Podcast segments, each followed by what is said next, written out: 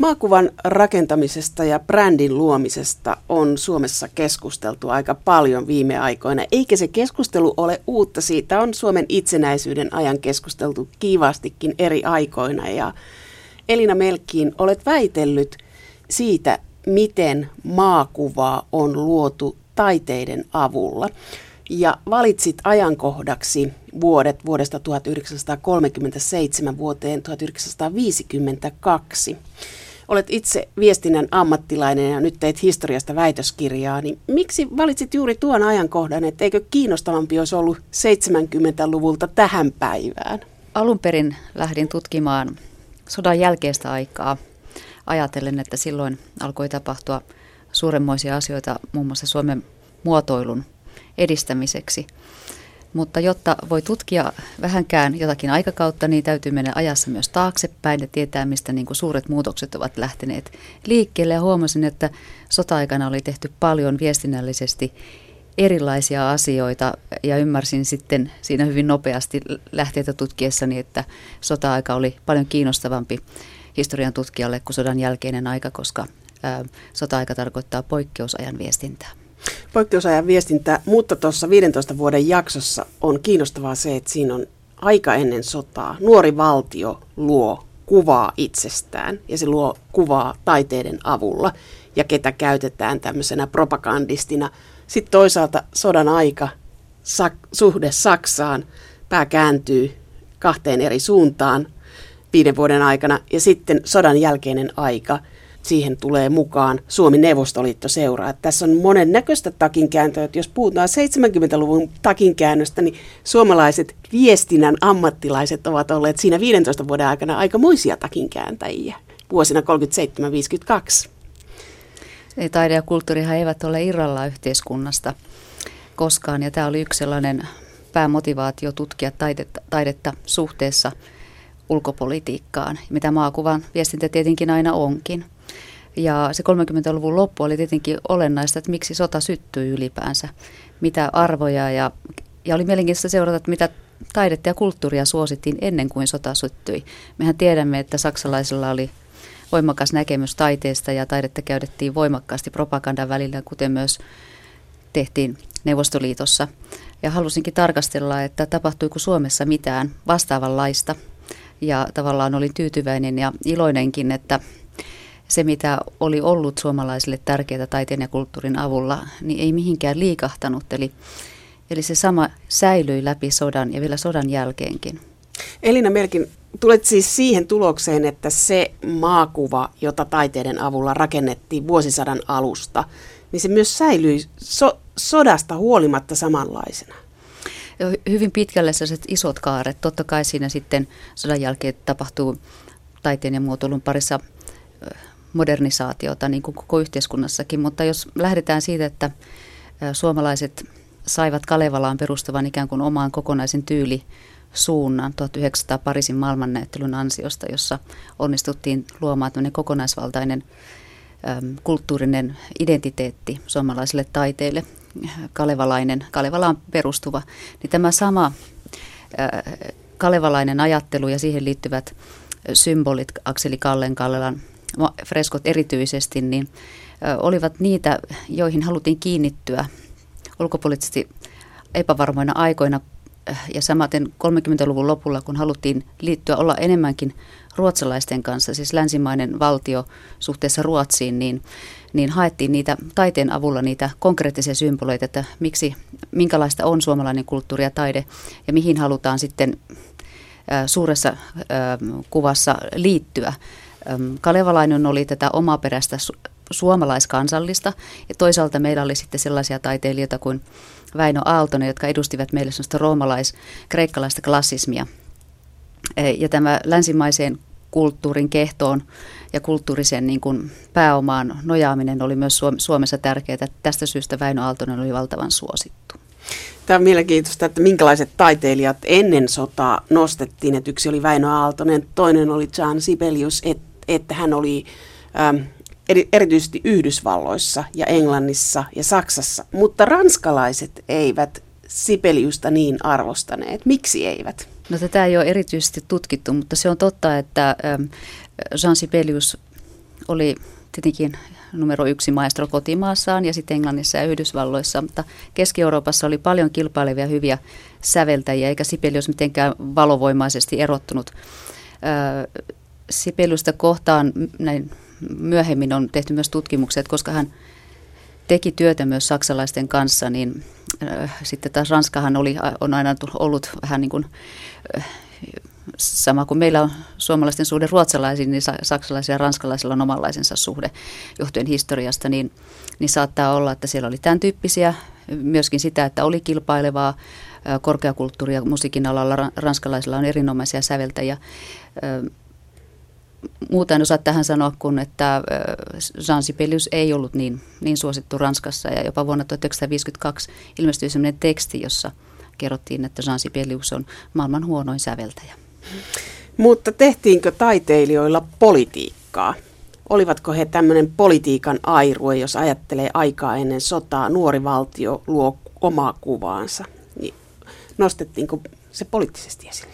No se on tietenkin mielenkiintoista, että 30-, 40-, 50-luvulla niin taiteilijat tekivät huomattavasti enemmän poliitikkoja talouselämän kanssa yhteistyötä, kun tuntuu, että tänään, tänä päivänä tehdään. Eli monet intellektuellit olivat kirjailijoita ja kovataiteilijoita, jotka toimivat yhteistyössä poliitikkojen kanssa. Öm, sillä tavalla ei voi sanoa, että taidetta olisi erityisesti käytetty hyväksi, koska siellä oli ihmisiä, jotka olivat itse tekemässä sitä samaa asiaa, eli sitä tehtiin yhteistyössä.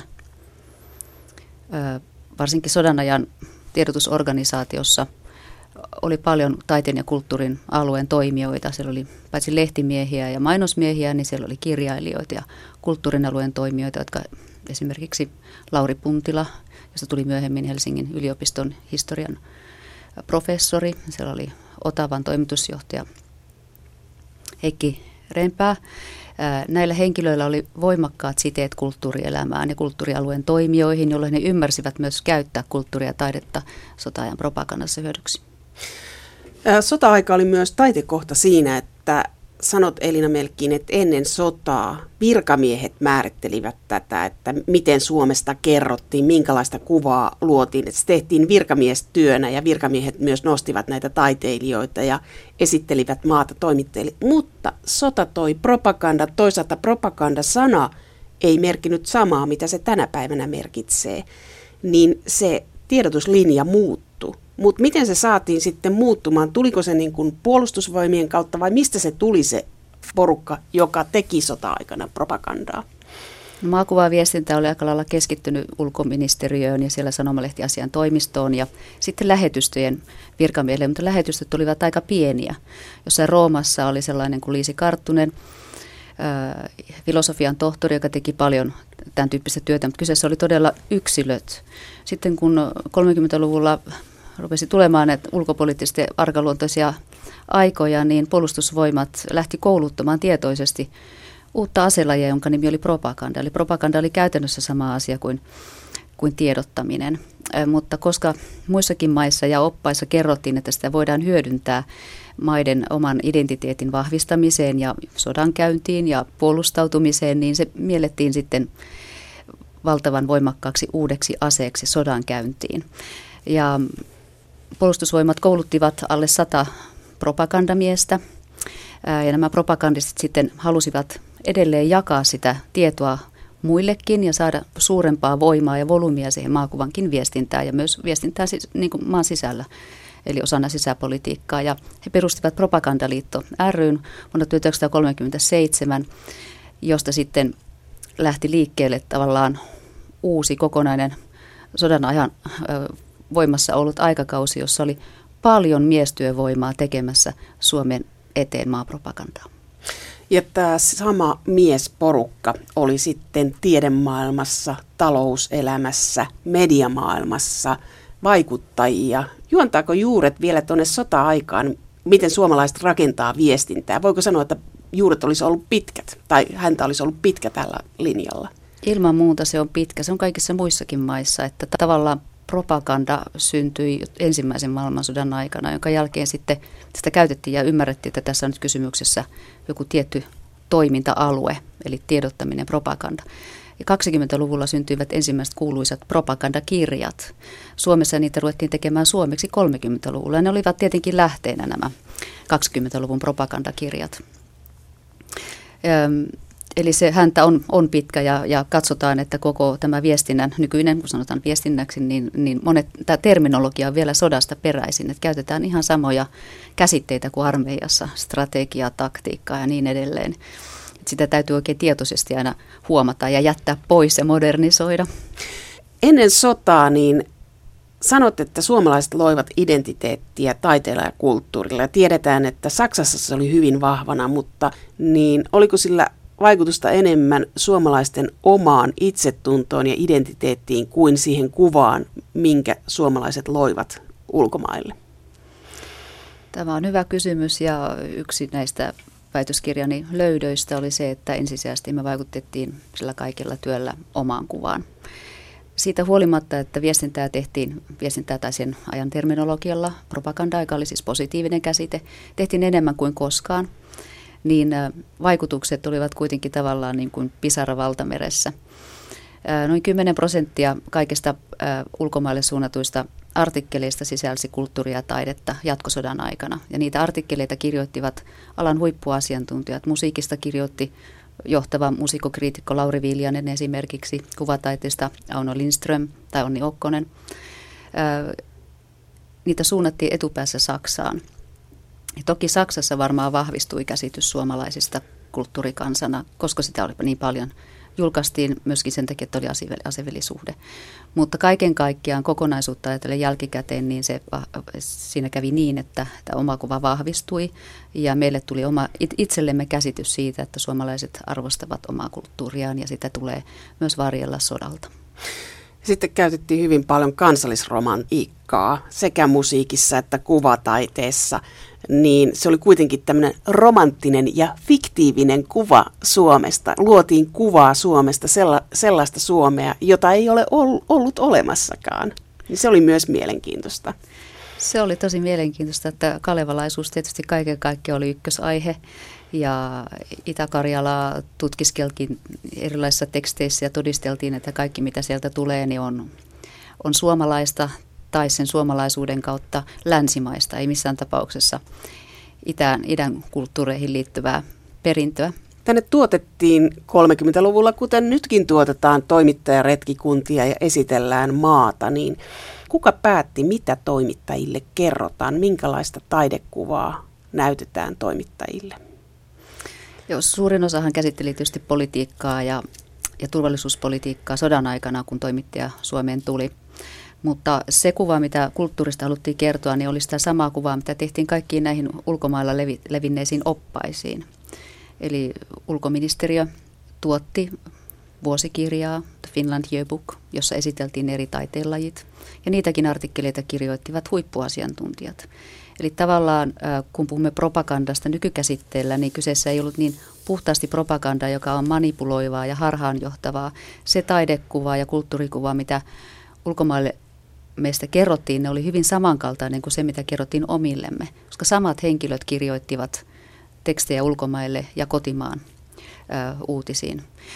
Ainoa ero siinä oli se, että kaikki mitä ulkomaille kerrottiin, ne oli valtapolitiikan sanelemaa yhtenäistä äm, mielikuvaa ja, ja siinä juuri tämä omaperäinen kalevalainen kulttuuri, joka pohjautuisi nyt 1900-luvun vaihteeseen, kuin myös Sibeliuksen musiikki. Hän oli noussut sieltä 1900-luvun vaihteesta, niin näitä kaikkia jo vakiintuneita korkeakulttuurin ikoneita käytettiin hyväksi myös sodan aikana. Elina Melkin sanoit, että käytettiin korkeakulttuuria. Viihde ei kuulunut siihen maakuvaan tai sarjakuvat tai joku viihdekirjallisuus, vaan se oli korkeakulttuuria.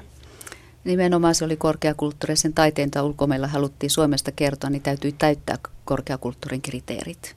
Ei ollut oikea aika vielä. Tämä aika populaarikulttuurille ja kevyelle musiikille tuli vasta paljon myöhemmin, kun sota oli ohitse 1950-luvun aikana, koska ihmiset sitä halusivat.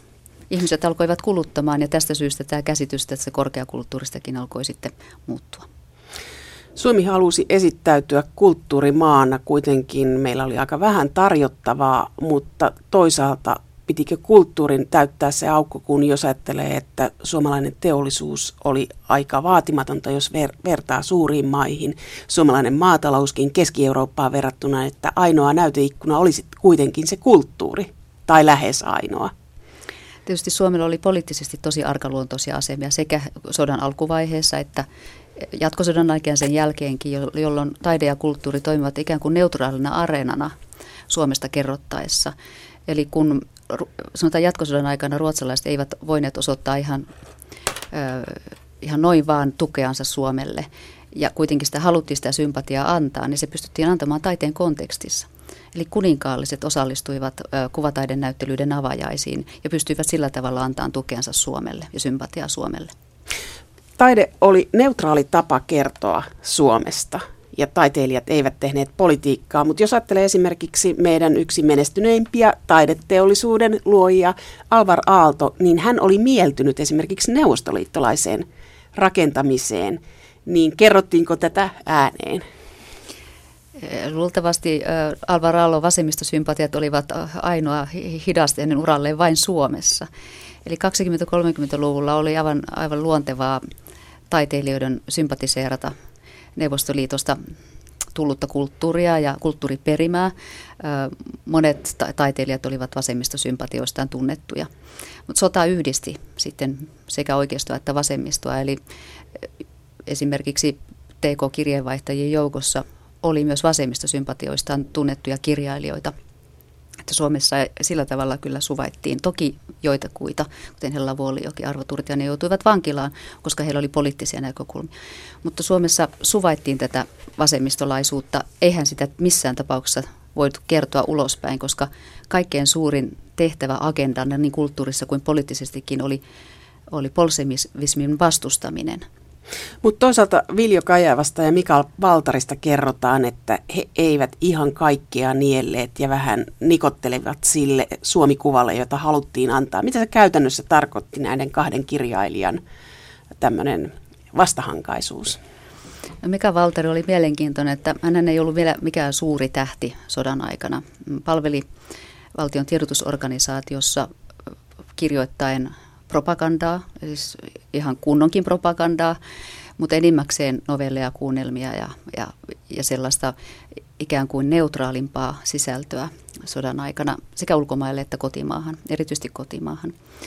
Niin taiteilijoilla, jotka olivat älykkäitä, intelligentsia, niin luonnollisesti oli varmaankin erittäin ristiriitainen suhtautuminen jatkosodan aikana Suomen ulkopolitiikkaan ja, ja joistakin muistelmista ja tutkimuksista voi nähdä tällaisia pieniä esimerkkejä siitä, mitä se tarkoitti, että jos vaikkapa oltiin kirjailijakokouksessa jatkosodan aikana Saksassa, niin kirjailijat eivät sitten nostaneetkaan Hitler-tervehdykseen kättään ja joutuivat siitä sitten tekemään selkoa saksalaisten kollegojen kanssa ja ja luultavasti myös ihan tämmöistä henkistä painetta tuli. Mika Valtarihan teki valtavasti työtä myös kirjailijana samaan aikaan, kun teki propagandistin työtä ja hän oli ihan uupumuksen parha, partaalla ja joutui hoitoonkin sitten uupumuksesta. Ja hän, hän kirjoitti kuitenkin romaanin Antero ei palaa, joka oli tämmöinen propagandaromaani, mutta kirjailijoita siis vietiin Saksaan ja heiltä edellytettiin ulkopolitiikan mukaista käytöstä. Kyllä ja... heidät valittiin juuri niin sellaisiin tehtäviin, että että, että pystyttiin tekemään myös ulkopoliittista suhdetoimintaa. Mutta kirjailijoillahan oli toisenlainen asema, että, että kuvataidetta ja musiikkia ja taideteollisuutta oli helpompi viedä. Että kirja, kirjallisuudelta edellytettiin, että sitä myöskin käännetään muille kielille.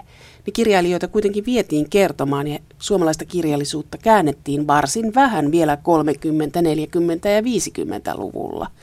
Niin tämä on jännä tämä kirjailijoiden asema siitä huolimatta. Kirjailijoilla oli tosiaan todellakin niin kuin oli niin ykköslaji, ykköstaiteen laji ihan selkeästi, että heillä oli asemaa ja vaikutusvaltaa. Myöskin esimerkiksi lehtikirjoituksessa äh, kirjailijoilla oli vahva rooli. Äh, kulttuuriaines oli vakavasti otettavaa sisältöä sanomalehdissä. Että se ei ollut vain jossain omassa osiossa vähän marginaalissa. Oliko kirjailijan tehtävä enemmän kertoa suomalaisille toimittajille, että suomalaiset toimittajat levittävät sitä sanomaa keskuudessa täällä ja toisaalta sitten vie, vie sitä ulkomaille? No sodan aika oli sillä tavalla poikkeus, että he joutuivat tekemään yhtäkkiä yhtäkkiä viestintää. Viestintä on ihan oma taiteenlaji ja eivät he aina onnistuneetkaan siinä, koska he olivat kirjailijoita. Ja sitten täytyy sanoa, että sodan aikana kuitenkin käännettiin aika lailla kirjallisuutta. Saksalaiset rahoittivat käännöskirjallisuutta ja silloin solmittiin todella paljon kustannuspiireissä kontakteja myös ulkomaille. Että kyllä suomalaista kirjallisuutta käännettiin italiaksi ja saksaksi erityisesti. Veikko Antero Koskenniemi oli kirjallisuuden tutkija ja kirjailija, jo, joilla oli ö, saksalaismieltymys ja hän oli tunnettu siitä ja sitten hänen nimensä nousee monissa paikoissa, mutta oliko meillä sellaista henkilöä, joka olisi nostettu samalla lailla henkilöpropagandassa kuin Sibelius, niin kirjailijoissa? Ei, kyllä Sibelius on ihan oma luokkansa kaikkia taiteenlajia katsoen. Että Alvar Aalto nousi sitten kilpailevaksi tähdeksi sodan jälkeen. Hän teki uraa hyvin pitkälle omien suhteidensa avulla, eli ei ollut, ei ollut tämmöisessä asemassa vielä sodan aikana, mutta sitten myöhemmin. Kirjailijoista V.A. Koskeniemi oli vaikutusvaltaisin ja hän kävi kutsusta luennoimassa Italiassa ja Saksassa. Myös Taivamailla Talvio oli oli tunnettu kirjailija, mutta ei, ei ketään tällaista tähtiä kuitenkaan kuin Jean Sibelius. Valittiinko nämä, nämä, koska he olivat kuuluisia ja menestyivät ulkomailla, niin ää, käytettiinkö heidän asemaansa maakuva viestinnässä sillä tavalla, että he ovat nimiä vai valittiinko heidät tietoisesti siihen, että heitä käytetään ja heitä nostetaan, että on muutama tähti? Tämän tyyppisiä dokumentteja en löytänyt, mutta sen sijaan esimerkiksi kun mietittiin, ketkä toi, olisivat hyviä kulttuurialueen lähettiläitä, niin Koskeniemi oli luonnollisesti aina listoilla tiettyihin maihin. Mutta siellä oli paljon muitakin, että tavallaan oli tiedotusorganisaatiossa, valtioneuvostossa ihmisiä, jotka mietti juuri näitä asioita mutta luultavasti Koskenniemellä oli muutenkin niin poliittisesti tärkeitä ystäviä, kuten Edwin Linkomies, niin ei tarvitse edes ajatella, koska oli luonnollista. Hän oli yksi mielipiteen muokkaaja siinä, missä joku poliitikkokin. Tehtiin syvää yhteistyötä ja oli luonnollista, että ne, jotka asiasta tiesivät, jotka osasivat esimerkiksi Saksaa ja olivat saksalaisen kulttuurin asiantuntijoita, olivat niitä, joiden kanssa sitten asevellisuhteen aikana seurusteltiin. Elina Melkin viesti täältä on mennyt Ruotsin kautta että miksi Ruotsille tuli tällainen rooli tässä viestinnässä? Oli, oliko se jonkun tieto, tietoista työtä vai oliko se sattumaa? No tämä ruotsalaisten ja suomalaisten sama, että meillä on yhteinen kielipohja ja arvopohja ja yhteinen historia oli tietysti siellä takana. Ja sitten ulkopoliittisesti tehtiin isoja ratkaisuja 30-luvun lopulla, että haluttiin leimautua nimenomaan yhteistyöhön ruotsalaisten kanssa. Ja, ja siihen panostettiin. Delaware juhla Yhdysvaltoihin oli mielenkiintoinen esimerkki siksi, että kun sinne mentiin tekemään yhteistyötä Mikä Suomesta, se juhla on? Ää, suomalaisten siirtolaisten kunniaksi pystytetty muistomerkki ja juhla, joka Chesterin kaupunkiin tehtiin 1930-luvun lopulla, niin sinne kun sitten tuotettiin mitali, niin se tehtiin tavallaan yhteistyöhön suomalaisten ja ruotsalaisten ja amerikkalaisten kanssa. Eli se oli tosi voimakas se halu liittoutua Ruotsin kanssa. Ja sodan aikana suurin tuki tuli, sympatia ja aineellinenkin tuki tuli ruotsalaisilta. Lapsia lähetettiin sinne sodan jaloista turvaan. Kuninkaallinen perhe osoitti Suomen kulttuurille sympatiaansa kieliraja ei estänyt kirjallisuutta ja tiedonvälitystä. Ja Ruotsin lähetystöllä oli eniten resursseja tiedonvälitykseen myös ulkomaille. Suomesta lähetettiin, lähetettiin paljon tietoa Ruotsiin.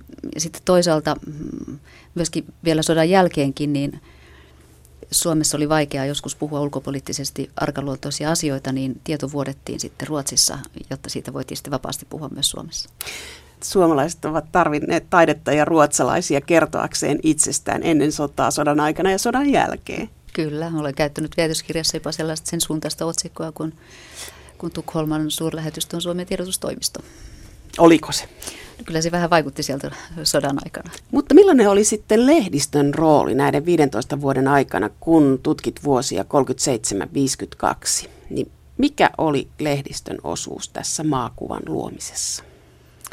Se on aina suuri. Silloinhan lehdet nimenomaan oli tärkeät. Ne oli ensinnäkin, jos taiteesta puhutaan, niin oli kaikki nämä kulttuurialueen lehdet. Ne oli puolepoliittisesti värittyneitä. Niiden kautta käytiin sitä dialogia yhteiskunnassa, että mikä, mikä taide on, on hyvä ja minkälaiset suhteet ovat hyviä. Toiset vastustivat suunnattomasti siis bolsevismia ja kaikki argumentaatio lehtien kautta perustui siihen. Ja sitten oli taas näitä, joille se oli, oli juuri se samaistumisen kohde. Päivälehdillä oli tietenkin suuri rooli kaikessa tiedon jakamisessa. Ja itse asiassa, niin kuin väitöskirjassani osoitan, kun kun niitä miehiä rivit koko ajan tiivistyivät, mitä pidemmälle sota meni, niitä oli niin vähän, niin välillä ne olivat tö- töissä nämä lehtimiehet propagandisteina ja välillä taas menivät takaisin sanomalehtiin töihin, jolloin ei siinä hirveästi ollut samankaltaista sensuuria olemassa äh, siinä tiedonvälityksessä kuin tänä päivänä tai tällaista journalistista etiikkaa, vaan, vaan sitä tehtiin Suomen puolesta sitä viestintää ja kyllä lehdistöllä oli myöskin turvallisuuspoliittinen rooli. No miten se sitten tapahtui sodan jälkeen?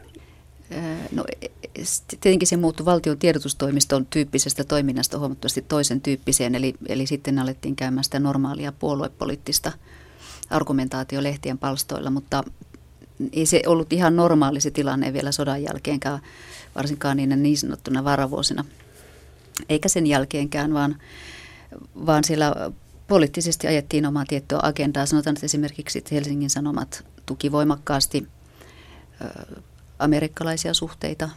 Ja sitten meillä oli myös tämä vasemmistolainen lehdistö, joka, joka antoi sitten maailmankuva, toisenlaista ma- maailmankuvaa, että Suomi oli, oli aika lailla si- silloinkin kahtia jakautunut. Mutta sitten sodan jälkeinen aika. Vuonna 1948 syntyy Suomi Neuvostoliittoseura ja kulttuurisuhteita luodaan sinne päin, niin millä tavalla suomalaiset maakuvan luojat rakentisivat kuvaa Neuvostoliittoon? Vietiinkö taidetta vai tuotiinko sieltä enemmän tänne päin? Heti sodan jälkeen 1945, kun alkoi tämä yhteistyö Neuvostoliiton kanssa, se alkoi kulttuuriselta pohjalta. Jo sodan aikana oli yritetty virittää itse asiassa kulttuurisuhteita, nimenomaan kulttuurisuhteita, koska oli neutraali pohja. Vox, joka oli, oli tämmöinen pääorganisaatio, ää, Neuvostoliitosta, niin toi Suomeen valtavasti hienoja taiteilijoita, hyviä taiteilijoita. Oli, sillä oli kovasti kysyntää. Eli taidehallissa oli näyttelyitä, ää, sitten oli näitä teatteriesityksiä, punainen kuoro, oli elokuvaesityksiä suomalaiset kävivät niitä katsomassa. Se oli tuontipainotteista. Se oli myös Yhdysvalloista aluksi tuontipainotteista. Ja vasta sitten 48 YA-sopimuksen jälkeen ää, oli jo kyllä rakennettu pohjaa esimerkiksi suhteessa Yhdysvaltoihin, mutta sitten vasta lähdettiin viemään, ihan siis kirjaimellisesti vietiin taas näyttelyitä ulkomaille enemmän kuin taas sitten niinä kolmena vuotena sodan jälkeen. Hyvä yleisö, kuuntelette julkista sanaa ja tässä puhutaan siitä, miten maakuvaa on luotu 15 vuoden aikana 1937-52 ja monet asiat myöskin toistuvat myöhemmin historiassa, historia toistaa itseään, että miten maakuvaa on luotu. Mutta sitten eri tiedotusvälineillä Elina Melkin oli aika iso rooli tässä, miten maakuvaa luotiin. Millainen rooli oli esimerkiksi radiolla?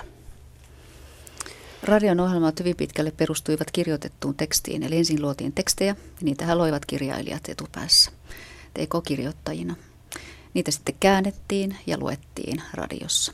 Radio oli siksi voimakas, että niissä pystyttiin viestimään yhtä aikaa samankaltaista sisältöä, että kaikkein ehkä semmoinen merkittävin viestinnällinen teko olivat Mannerheimin päiväkäskyt, kun jokaisessa kodissa ja korsussa oli radiovastaanotin, ja ne oli tehty taitavasti ne viestit ja niitä toistettiin koko ajan, niin, niin totta kai ne syöpyivät suomalaisten mieliin ja loivat meille sellaisia myyttisiäkin käsityksiä itsestämme.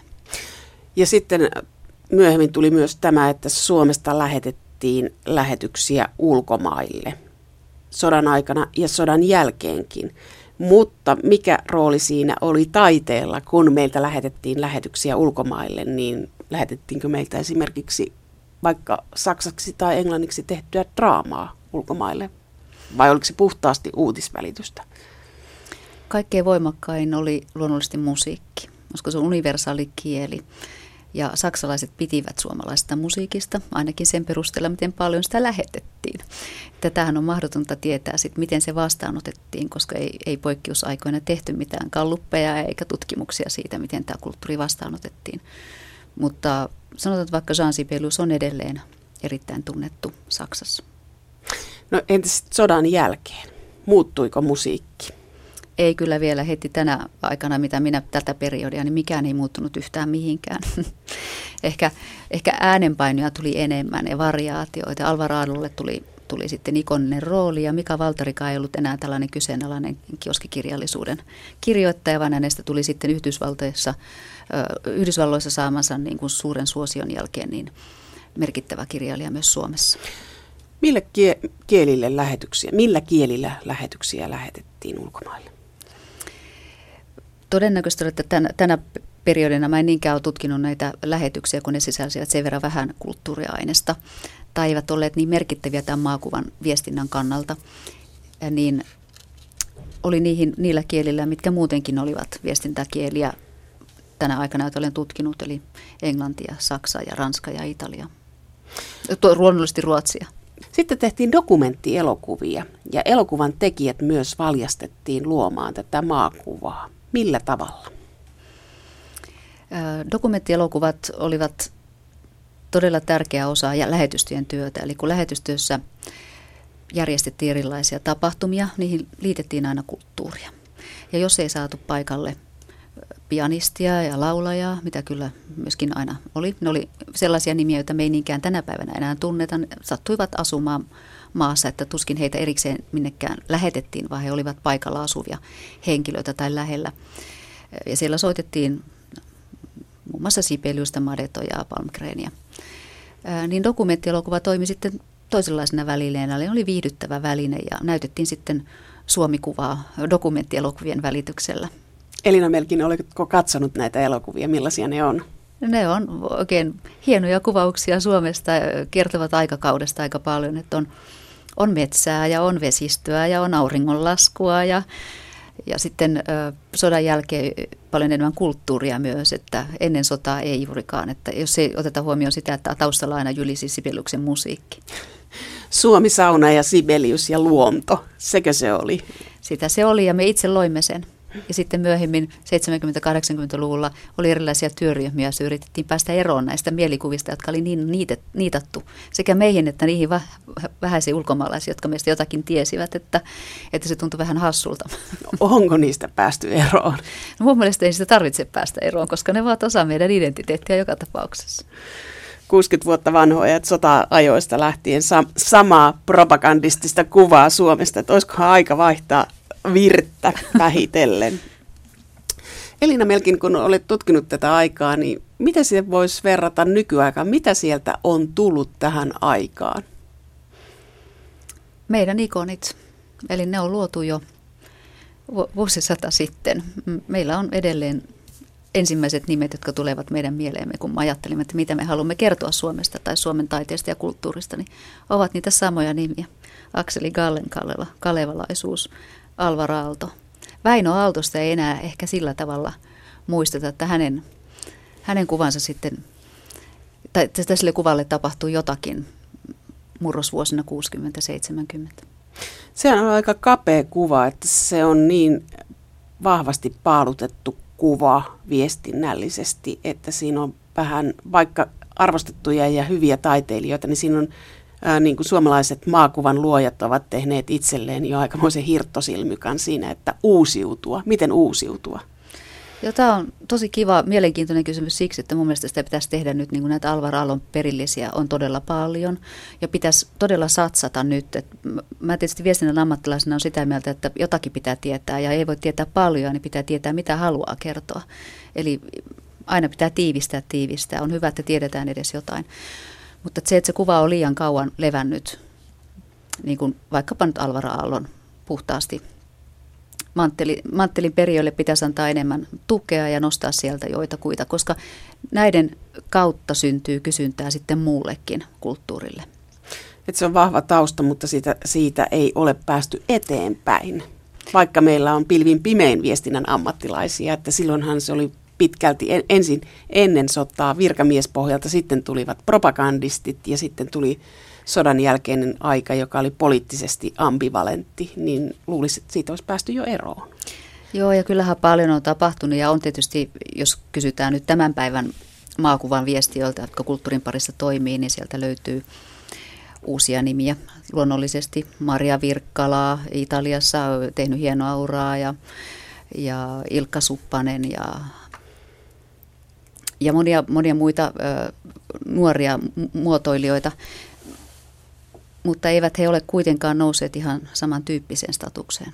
Ja kuitenkin tänä päivänä taide on ihan eri tavalla irrallaan politiikasta kuin sinä aikana, jota tutkit. Ehdottomasti on irrallaan jo. Ja itse asiassa niin kaukana välillä tuntuu, että voisi olla ihan jonkun verran enemmänkin yhteistyötä, jotta saataisiin voimaa asioiden taakse. En tarkoita, että tarvitsisi olla poliittista kytköstä, vaan, vaan taiteen ja, ja sanotaan vaikka teollisuuden vuoropuhelun täytyisi olla tiiviimpää. Ja sellaiset hankkeet, joissa pyritään käyttämään suomalaista innovatiivista teollisuutta hyödyksi muotoilun kautta olisivat juuri niitä asioita, joihin kannattaisi tällä hetkellä satsata. Eli tuona aikana oli sellainen nippu, että siinä oli politiikka, taide, teollisuus. Kaikki oli yhtä. Kaikki kertoi samaa tarinaa ja se tarina on jäänyt aika vahvasti elämään. Kyllä, ja jotenkin tuntuu, että ulkomaalle kun menee, sanotaan vaikka johonkin British Museumiin, ja näkee, miten yritys on läsnä siellä tukemassa ilmaisia suurnäyttelyitä kansalaisille ja esimerkiksi tavaratuotantoa siihen liittyen, niin sotat vaikka tällaiset kuulokkeet ja menet kiertämään näyttelyä, niin, niin, niin tulee viesti, että tämän ää, viestin on sinulle mahdollistunut Korea Airlines. Niin joka kerta kun menen, niin ajattelen, että miksei siellä ole Finnair tai miksei siellä ole Marimekko.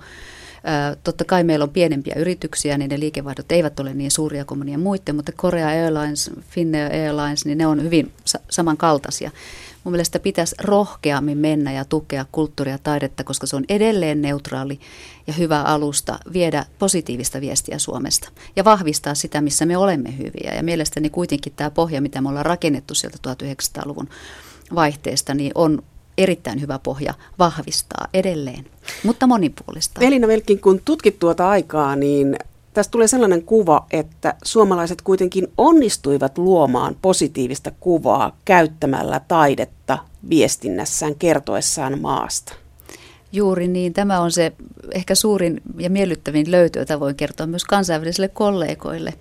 Eli koska Suomessa palkattiin ja tai käytettiin hyväksi asiantuntijoita, eli parhaita kynämiehiä, tohtoreita ja maistereita tekemään sitä maaviesti, maapropagandaa tai maaviestintää, maakuvaviestintää tänä päivän terminologialla, niin eihän se voinut olla huonoa. Sehän oli hyvää, hyvin paketoitua ja kun siellä oli ihmisiä, jotka ymmärsivät, että kulttuuri- ja taiteen avulla voidaan käydä sidosryhmädialogia yhteistyökumppaneiden kanssa, niin, niin siitä tuli ikään kuin, se hoidettiin hyvin – se oli positiivista.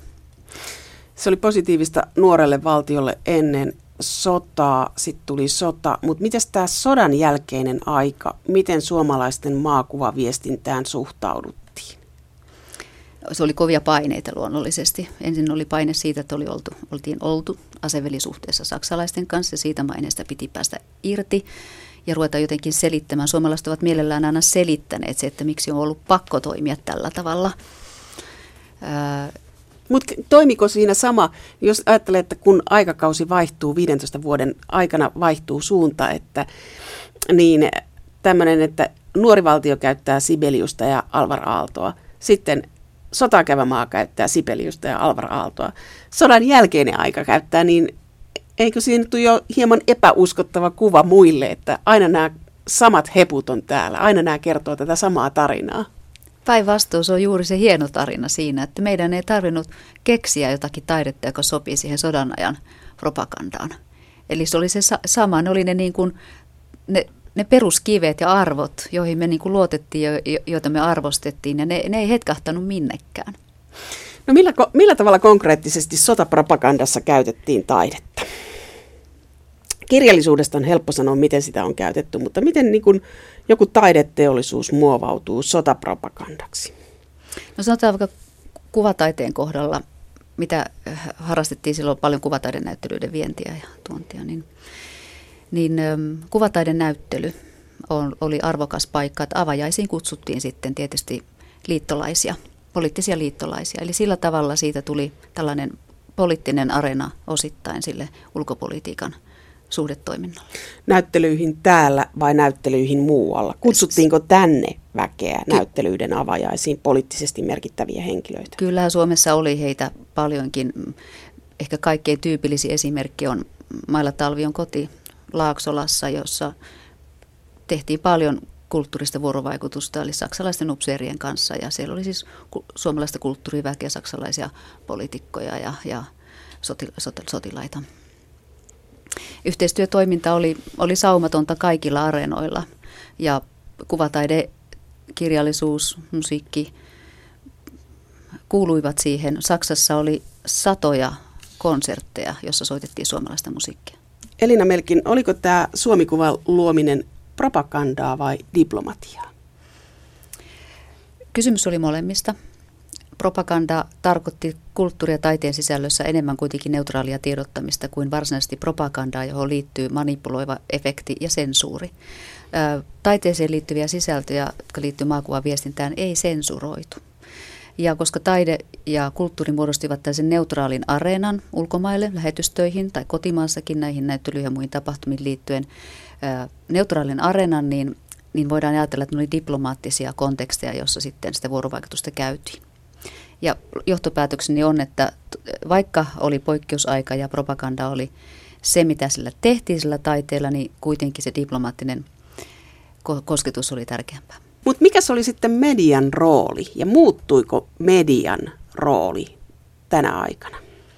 Joo, yksi iso löydös oli se, tai tietenkin mä itse asiassa tämän jo tiesinkin, mutta halusin myös tutkimuksellani vahvistaa, oli, että Suomeen viestien ammatti, eli viestinnän ammattilainen on nykyterminologia, tämä joka oli ennen tiedottaja ja sitä ennen propagandisti, niin syntyi tämän toisen maailmansodan aikana. Eli nämä ensimmäiset koulutetut henkilöt, propagandistit 30-luvun lopulla, tekivät työtään sodan aikana ja sodan jälkeen osa heistä perusti yhdistyksen, jonka agendalle jäi Suomikuva. Eli he olivat huolissaan siitä, että ensin oli päästävä eroon sitä asevellisuhteesta Saksaan ja sitten oli tämä liian tiivis suhde Neuvostoliittoon ja piti tehdä jotakin Suomikuvan eteen. Ja he perustivat yhdistyksen, jonka nimi, nimi oli Tiedotusmiehet ry. Ketä nämä tiedotusmiehet olivat? Tiedotusmiehet olivat samoja miehiä, jotka olivat olleet TK-kirjeenvaihtajia tai jossakin muissa sodan, sotaan liittyvissä tehtävissä. Osa heistä oli saanut myös tämän propagandakoulutuksen. Mutta se suuri poikkeus tai muutos tuli siihen, että kun se ennen oli ollut lehtimiesten työtä etupäässä, niin nyt tuli tämä viestin lähettäjän rooliin, tuli ammatiksi. Eli se tiedottajan ammatti tuli tuli äh, todeksi, koska yhdistys, rauhanajan yhdistys tiedotusmiehet perustettiin ja se alkoi kasvaa. Teollisuus tarvitsi näitä tiedotusmiehiä ja rupesi palkkaamaan heitä omiin tarpeisiinsa. Sisäisesti esimerkiksi tehtaissa haluttiin tehdä lehtiä ja välittää tietoa työntekijöiden välillä ja johdon välillä. Perustettiin henkilöstölehtiä ja niihin tehtäviin usein palkattiin naisia. Eli tämän tiedotusmiesten rinnalle sitten 50-luvulla syntyi tämmöinen naisten oma järjestö kuin henkilöstölehtien li- liitto. Ja nämä sitten myöhemmin yhdistyivät suurliitoksi, josta syntyi Suomen tiedottajien liitto, jonka nimi on tänä päivänä Procom viestinnän ammattilaiset ry. Eli perustettiin vuonna 1947. Eli sota synnytti media-alalle uuden ammattikunnan. Kyllä. Että se oli propagandan tulosta. Kyllä, propagandasta se syntyi. Onko Elina Melkkin propagandasana edelleen arvolatautunut? Kyllä on, ja hyvä niin, koska me näemme nyt tänä päivänä todella paljon propagandaa. Ja nyt kannattaisikin lukea itse asiassa erilaisia lehtikirjoituksia myös siitä näkökulmasta, koska ulkopoliittinen aikakausi on pikkasen muuttunut. Vaikkapa viisi, viisi vuotta sitten ei ihan tällä tavalla kommunikoitu, niin propagandaa näkyy niin Neuvostoliiton kuin Yhdysvaltojenkin viestinnässä pitäisikö propagandasana ottaa uudelleen käyttöön ihan silleen, että käyttää, että propagandaosasto, valtion propagandaosasto? Siihen en usko, että enää aikakausi taipuu, että enemmänkin se, että ymmärrämme, mikä, mikä niin kuin viestinnässä on propaganda.